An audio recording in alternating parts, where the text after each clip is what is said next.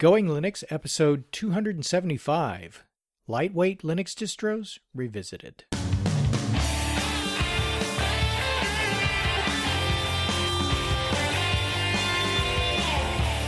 Welcome to the Going Linux podcast. I'm your host, Larry Bushey. And I'm your co host, Bill. Whether you are new to Linux, upgrading from Windows to Linux, or just thinking about moving to Linux, this podcast will provide you with valuable information and advice that will help you in Going Linux. We hope that you find this and all our episodes helpful in learning about Linux and its applications and using them to get things done. In today's episode, Lightweight Linux Distros Revisited.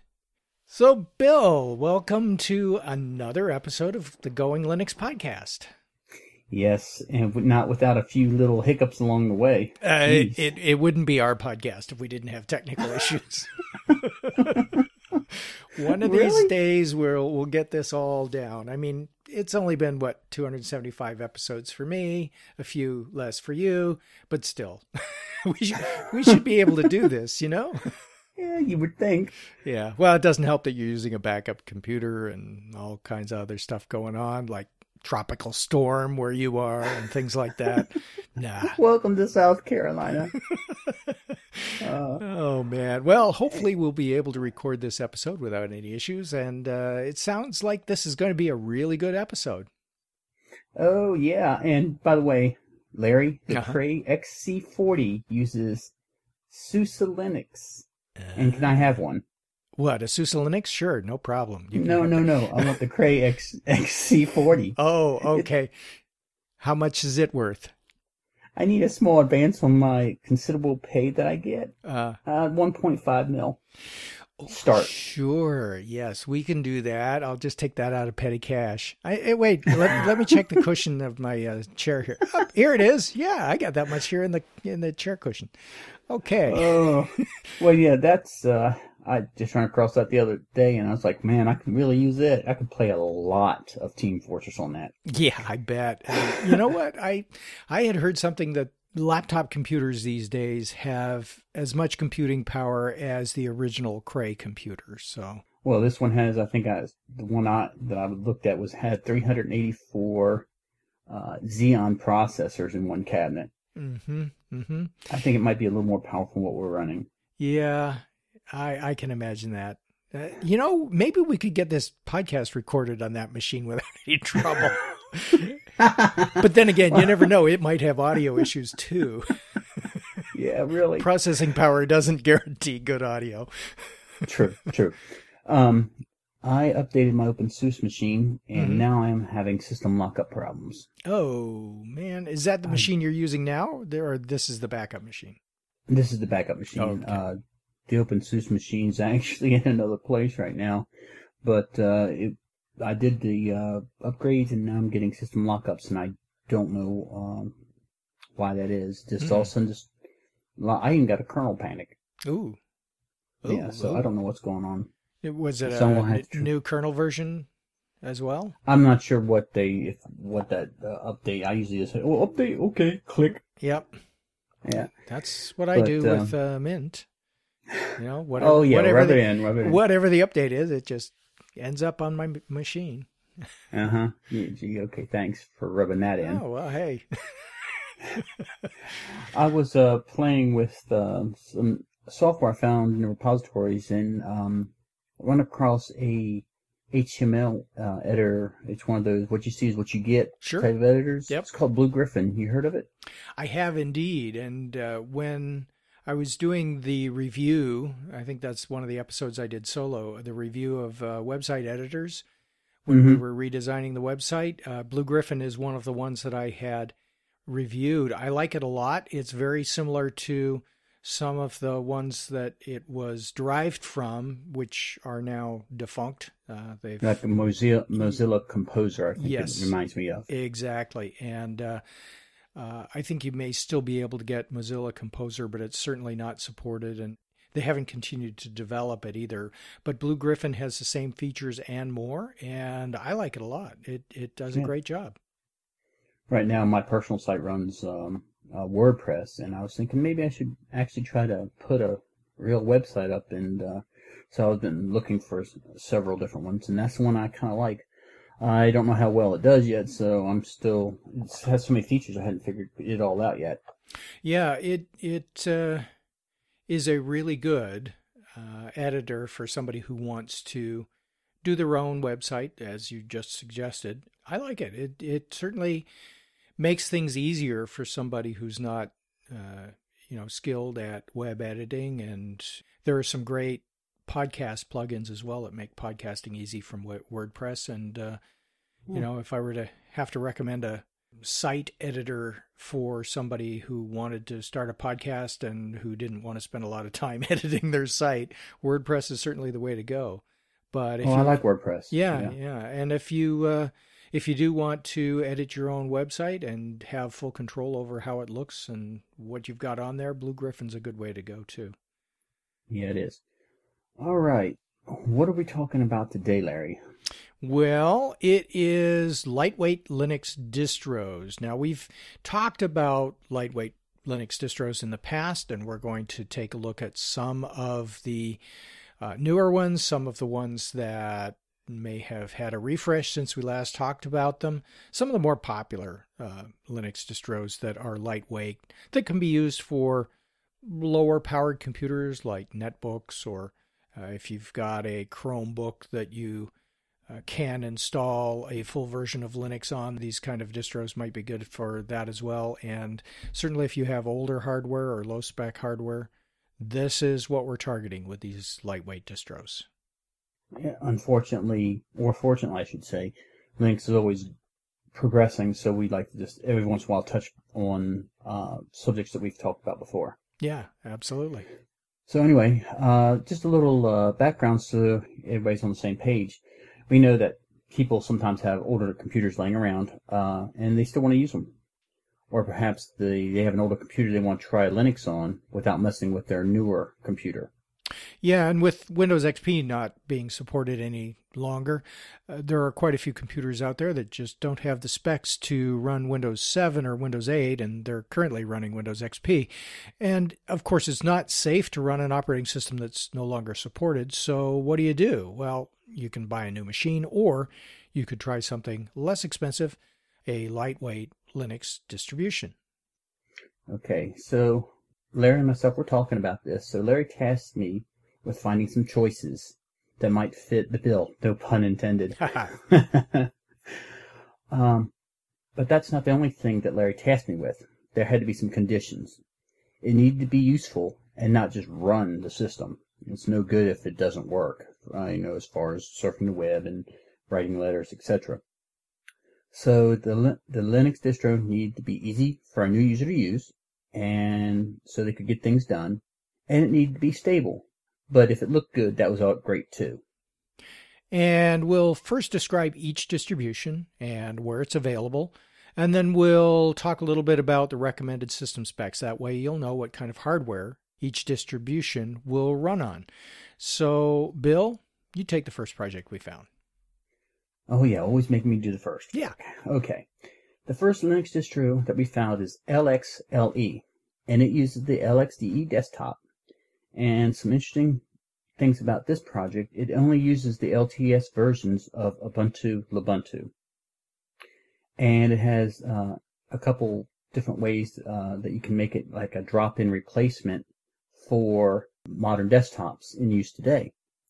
Uh, you can change how you interact with it. It has about four or five different, I guess, uh, themes would be a good word for it, that you can change how, you know, where the menu bars are, etc., etc. So, and I found uh, the default was pretty much the easiest one for me.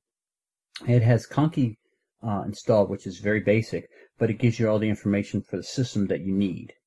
And one of the nicest things is it had the media codecs pre-installed, saving a few steps if you were just, you know, going to use it, the LXDE desktop and then wanted to install everything. You don't have to do it with this one.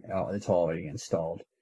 It uses SeaMonkey, which is an open source uh, Firefox, and it uses DuckDuckGo as its search engine. And I didn't change it. I usually change it immediately to Google, but I said, let me just try DuckDuckGo, and it's not bad. Uh, the desktops look stunning. The project offers thousands of backgrounds. You got a little button on your desktop. You just, yeah, I'm tired of that background. Click, and it changes it. Uh, so it seems like it just pulls a bunch of pictures and backgrounds from the internet. And uh, it has a few other things that are not usually installed on the uh, LXDE desktop. Uh, it has Record My Desktop, and uh, it also had Audacity uh, already installed. So it has some multimedia capabilities right out of the box. So this is not a bad choice if you're just looking for something to drop in replacement and get to work. Now the system specs, according to the community, it says for advanced internet uh, services like Google Plus, YouTube, Google Docs, and Facebook, your computer really needs at least one gigabyte of RAM. I'm actually using a system with LXLE with lower specs than that. It has about 768. So that's just, I guess, the guideline. For local programs like LibreOffice and some simple browsing habits, your computer only needs about 512 megabytes of RAM. Now the processor, uh, this one says a Pentium 4 or Pentium M or AMD K8, which is old. So you should any machine that you have laying around should have that. Yeah, that that is old. yeah, that is old. Now, older processors are too slow, and the AMD K7 has some problems with uh, flash video, so you probably don't want to use anything less than a K8. Now, the graphics card that they recommend, or you know, the specs anyway, is an, NVIDIA, AMD, ATI, Radeon, and an Intel. So basically, all of them work right out of the box. Or the system can be tweaked to work fairly easily, you know, if you have an oddball card. You can get help at the Ubuntu forums uh, if you have an issue with any of the graphics. Or if you don't know, you can just try the, uh, the current Ubuntu version. Uh, one thing I will say, it's fast. I don't know if it's fast as Ubuntu Mate, but can anything really be that fast? and we're going to try to find out. Yeah. Okay, the next distribution we're going to look at is one we've already talked about, and that's Ubuntu Mate and uh, Ubuntu Mate, as you just said it. And it's available at ubuntu-mate.org. Ubuntu Mate is a project that uses the Mate desktop instead of the Unity desktop that is the standard on the stock Ubuntu release. Some of the objectives that are stated on its website are the following. First, it's accessible to everyone, regardless of language and physical ability. So they've got a lot of uh, accessibility support. Um, they use themes and artwork similar to Ubuntu, so Ubuntu Mate is immediately familiar, at least to anyone who has used Ubuntu in the past. It's an Ubuntu alternative for computers that aren't powerful enough to run a composited desktop. So, although uh, they do have compositing available in Ubuntu Mate, it's not turned on by default. So, if you've got lower spec hardware, it'll run. And fourth, the package selection will favor functionality and stability over lightness and whimsy, according to their list. And the minimum hardware specs. Uh, you need a Pentium 3 750 megahertz, so that's a little older than the LXLE that uh, you just mentioned, and 512 megs of RAM. 8 gigabytes of available space on your hard drive is required a bootable DVD ROM drive to do the installation, a keyboard and mouse or other pointing device, of course, a video adapter and monitor with at least 1024 by 768 resolution, a sound card with speakers or headphones. So those are the minimum specs. Now the recommended specs are a little bit higher. Uh, and according to their website, they have run Ubuntu Mate on various low spec computers. And the only thing they've noticed is the speed of applications is a little bit slower on the lower spec machines. The system itself is always fast and responsive. So here are the recommended hardware specs Core 2 Duo, 1.6 gigahertz, 2 gigabytes of RAM, 16 gigs of hard drive space, a bootable USB flash drive, 3D capable video adapter, and widescreen monitor with 1366 by 768 or higher resolution. So the recommended specs are significantly better than the minimum specs, and certainly the better your computer, the better performance you'll see. But that minimum spec, I've run Ubuntu Mate on a computer with about that level of spec, and it runs reasonably well. And so if your computer kind of falls in between the high and the low, it should run just fine. Sure, absolutely. Yeah. Our next distro we're going to look at is Lubuntu, and you can find more information about that at lubuntu.net. Now we had just talked about LXLE, but we're just going to talk about the plain Jane Lubuntu now. They both use the LXDE desktop, but they are different projects and do things a little differently. One of the differences and the most telling is that Lubuntu project does not, by default, install the restricted codecs, and they pick very lightweight applications. Here is some of the info that I got right from the Lubuntu team's wiki. This is pretty interesting stuff that I found. System requirements. They've done some tests and found that Lubuntu can be installed on a Pentium 2 or Celeron system with 128 megabyte of RAM. Wow, that's small. But it wasn't very useful and didn't perform very well. well, yeah, okay. So it's not. We're going to focus on usability here, Bill. Let's move okay. on. oh, okay, okay. With 256 to 384 megabytes of RAM, the performance was better and the system was much more usable. But with 512 megabytes of RAM, you didn't need to worry about much of anything because it just worked. The default desktop installer requires 384 to 800 megabyte of RAM, depending on the selected options. Now, just as stressed, Lubuntu will run any application that will run on standard Ubuntu as long as the hardware will support it. So it's a great choice for the older hardware out there. And so if you have a machine laying around, Lubuntu will run on it just about. I mean, I can't really think of anything that's still around that has lower than 128 megs of RAM. Yeah, that's true. I think the least spec computer that I have is is a really old ThinkPad with 384 megs of RAM, and I've installed Ubuntu on there in the past, and it works just fine. Uh, it's slow, but fine. It's certainly usable. Uh, okay, our next project is Xubuntu with an X. Xubuntu. It is uh, distribution, of course, from Ubuntu that uses the XFCE desktop, very well known for being lightweight. XFCE recommends 512 megabytes of RAM for optimal performance and needs at least 256. The alternate install CD can make do with just 64 megs of RAM if you have very little. uh, applications that are pre installed include a web browser, a mail client, a word processor, spreadsheet editor, applications to handle your media like music, videos, and photos, as well as many useful tools. Ubuntu is a tad bit heavier in resources than Lubuntu, but not enough to really make a difference. So if you're looking for a lightweight distro, then Xubuntu is certainly worth checking out. These projects are the main projects that we found out there right now, and there are many others. And I want to offer a few honorable mentions. Let me know if you have used any of these or heard of them, Larry. Okay. Puppy Linux? You yes. Heard of that one? I've heard of it and used it. Yes. Okay. How about Bodhi Linux? Yeah, I've heard it pronounced Bodhi. I've heard it pronounced Bodhi. I've heard of it. I haven't used it. I think I've spun up a live CD once just to check it out, and it looked okay. Well, let me give you a little feedback on Puppy first. Uh, okay. Puppy, uh, I believe this is still the case. It runs as root, so uh, it's not as secure as some of the others out there. And although it is extremely lightweight, it's not one that I would recommend for most people who are using it in a day to day situation where you might be concerned about security or things like that. Okay, and I'll give you some feedback on Bodhi, Bodhi, whatever, however they say it. I installed it on a very low spec machine, mm-hmm. and it ran fine with the Enlightenment 19 desktop. Now, what's kind of interesting about this project is that you install almost all its applications from a web browser. They have a page that you click what you want, and it installs it.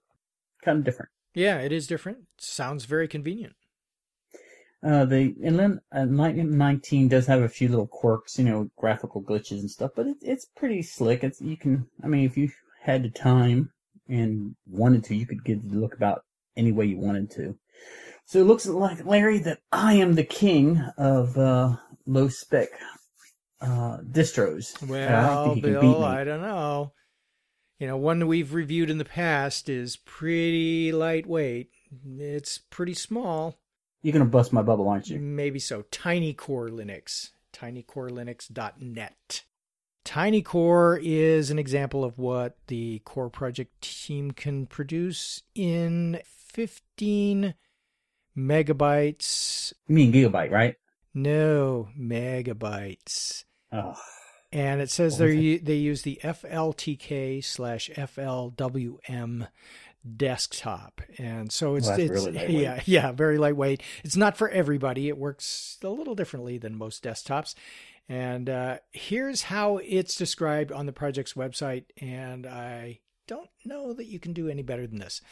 Okay, it's not a duplicate of any other really common operating system. TinyCore doesn't have a pretty boot screen or stock wallpaper, and TinyCore certainly doesn't have its own advertising campaigns. It's not a turnkey operating system. TinyCore can help you do what you need to do, but TinyCore stays tiny by not including tools like a browser or word processor. but TinyCore can help you download and install those really quickly. So, uh, yeah, in your 15 megabytes, you're not going to have a browser, but you can get it really really easily. Okay. Uh, it's not for everybody. TinyCore is fast and powerful and flexible, and you can use TinyCore without much technical knowledge. But like any strong tool, uh, TinyCore becomes really useful if you know how to use it. Great starter skills could include command line usage, uh, simple shell scripting, and Linux file and permission management, and some reasonably fast typing skills. So, okay. again, it's not for everybody, but it is for somebody who absolutely has to get that really low spec computer up and running. I have tried it out and uh, I like it. It's it's definitely unique and it is uh, very interesting to try to use. Uh, I had used it for a little while on a uh, backup computer and uh, have at least had my fill of tiny core Linux. it's not one that I think I'll continue to use. But again, for extremely old or extremely lightweight, it's one you can use. So if you're not scared off yet, it may not be for everybody, but you have to admit it is tiny. So you just had to go bust my bubble. Yep. I thought I had you beat with at least Ubuntu, but no, you have to go. Where'd you find TinyCore? Okay. It's out there. It's out there. I think there's a micro core Linux that might be a little bit smaller than that too, but you could probably run that on a 486. Uh, maybe. okay, now that I've gotten my butt kicked by Larry, I think that's about all we have for our revisit of lightweight Linux distros. I'm sure that there are many others. I hope we didn't diss anybody's project. So if you happen to have a project, let us know about it. Yeah, there's no way we can cover them all. Yeah. no, no, there's, there's no way we can cover them all.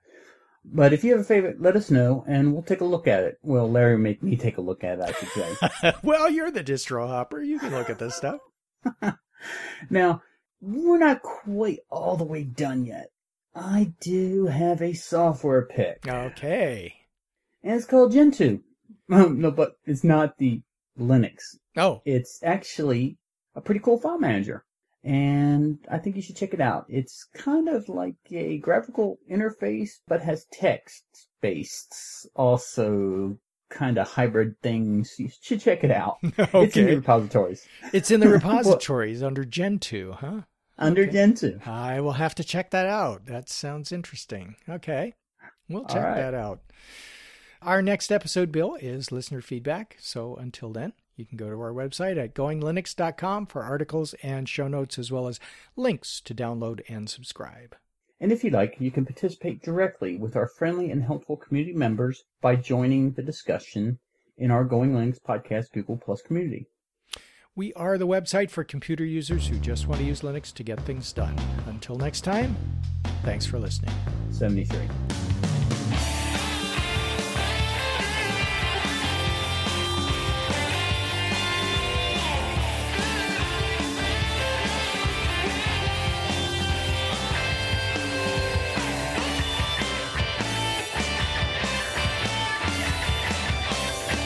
Theme music provided by Mark Blasco at podcastthemes.com.